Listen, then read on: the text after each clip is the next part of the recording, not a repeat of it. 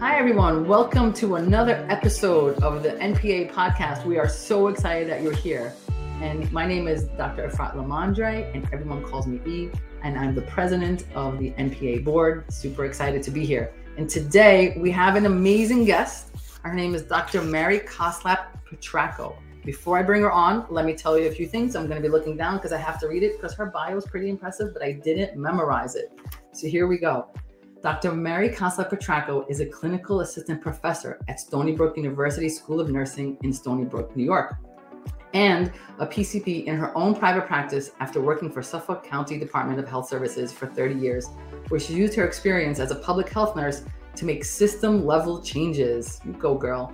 While on the staff at SCDHS, Dr. Koslap Petraco managed immunization and lead programs and provided education to staff and the public on various communicable diseases and assisted in the management of communicable diseases.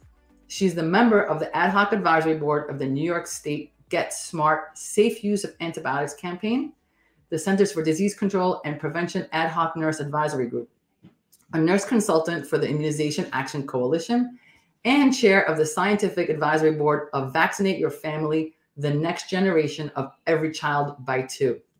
Dr. Koslap Petraco speaks on immunizations and infectious diseases nationally and internationally and has authored numerous articles and written chapters in four textbooks. She's a fellow of the American Association of Nurse Practitioners. I am super excited to talk to her. Welcome, Dr. Mary Koslap Petraco. Well, I'm thrilled to be here with you today, E. Likewise. Um, so I just have a few questions. I want all our audience to get to know you and get to know how awesome NPs are. So if you could just tell us a little bit about your healthcare journey, that would be amazing. Well, I started out my journey as a diploma graduate. I graduated from the Bellevue School of Nursing, which was the wow. first nursing program um, based on the Nightingale Plan in the United States. And it was a journey from there. And I wound up at one point working for the health department because I just got tired of the nonsense in the hospital. And um, while I was working at the health department, I just felt that um, the nurse practitioner movement was really just getting started, and I felt that this was the place for me to go because I used to I was the triage nurse in the health center, and I was sending these children back for the physicians to see, and I said I could do this and I can teach them better than the physician too. So it's time to go back to school. So that's really how I got started as an NP. So how did you get involved in the NPA? Well, we have always had an extremely active chapter here on Long Island. The Nurse Practitioner uh, Association of Long Island, better known as NPALI. Um, mm-hmm. And there were many of our instructors were involved in the in organization.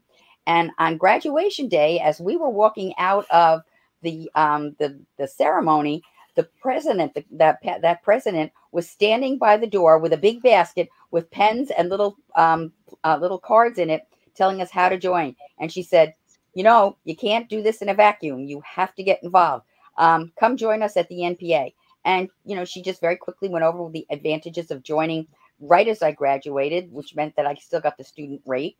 So I said, you know, as I said, I had met several people before. I said, you know, this is something I'd like to get involved with.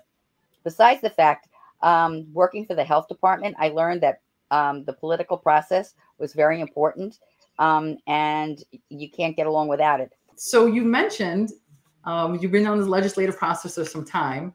So, what are some of the changes you've seen in the NP world? Well, I was mentored by some really excellent people, and I am the current legislative issues chair for the Nurse Practitioner Association of Long Island. And one of the big things I have seen is when the Nurse Practitioner Modernization Act, um, the original one, was passed um, almost six years ago. Um, that gave us the ability for anyone with 30, at least 3,600 hours of clinical practice to um, to just kind of like write ourselves a document that said we were going to collaborate. Um, and I didn't have to have a written practice agreement anymore. I didn't have to have someone auditing my charts. Um, because quite honestly, if I have to do that now, I got to give my practice up because I can't afford to hire somebody to look at four charts a year, which is ridiculous. Sure. So I have a question for you before we go because I don't want to take up too much of your time. And this is a question that you probably encounter all the time, but what advice would you give to a recent graduate of an NP program? Join the NPA. uh, I, you know, I sound like a broken record, But there, again, there are strength in numbers. I'm a pediatric person. You know, a lot of the legislation that we get passed doesn't generally apply to me personally, but as a group, we need to work together. The representative for nurse practitioners in New York State, we are well respected. Um, groups come to us looking for um, advice. I have legislators. I've heard legislators on more than one occasion say that they they call the NPA when they're looking for an expert. Um, and you can't do this in a vacuum. I'm saying it all over again. We uh, could be legislated out of existence in, with a stroke of a pen.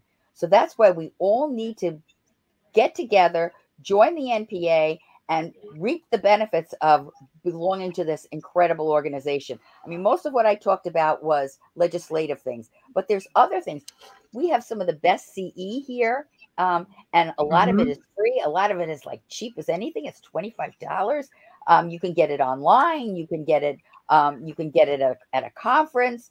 Um, and just the collegiality that we have is just sure. so important. Sure. Um, sure. I love that. I, I couldn't agree more. I mean, I tell all my students all the time, join the NPA. I agree so much.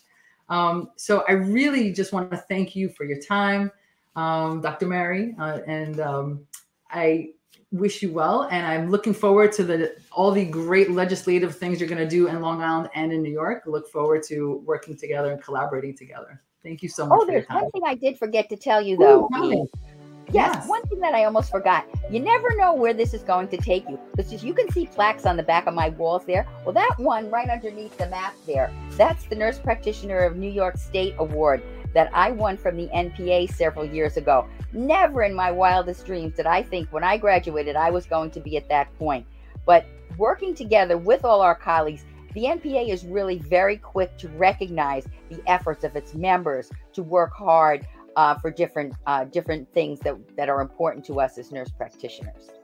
I am so glad that you mentioned that because it is a very prestigious award, and I'm glad that you mentioned it because for those of you who see those um, emails that come out about um, NP of the year, it's a big deal, and I'm glad to be speaking to a recipient of the award. So thank you for bringing that to our attention. To those of you listening, you might be next. If you want a plaque on the wall, the very first thing you have to do is join. So yes, and really we even have a student award. We have a student nurse practitioner of the year. That's right. I won that too when I was in graduate school. That's right. Amazing. Thank you so much for your sage advice, and I look forward to seeing you at our next event. I'll be there. Okay, great. Bye to everyone. See you next week. Bye. Thank you.